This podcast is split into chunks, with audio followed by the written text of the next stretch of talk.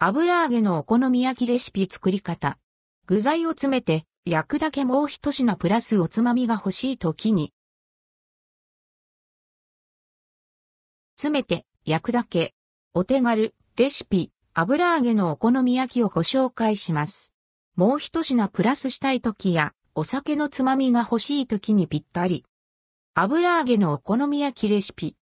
材料、油揚げ1袋キャベツ適量紅生姜ネギ、鰹節ソースマヨネーズ、その他、お好みの具材など。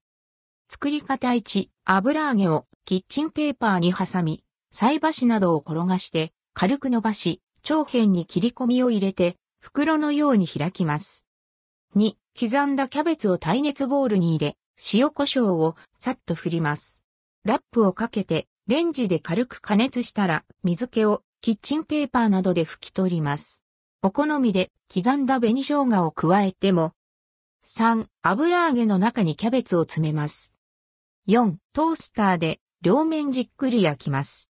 5. 一口サイズにカットし、ソース、マヨネーズ、ネギ、鰹節などをトッピングしたら完成。油揚げのお好み焼き味は？ふかっとした油揚げの中にはたっぷりの柔らかなキャベツ、生地の表面のカリッと香ばしい部分と内側の柔らかな部分、異なる食感が楽しめます。また、お好みで溶けるチーズをプラスするのもおすすめ。油揚げの消費にも役立つ油揚げのお好み焼きレシピ。ぜひ一度試してみて。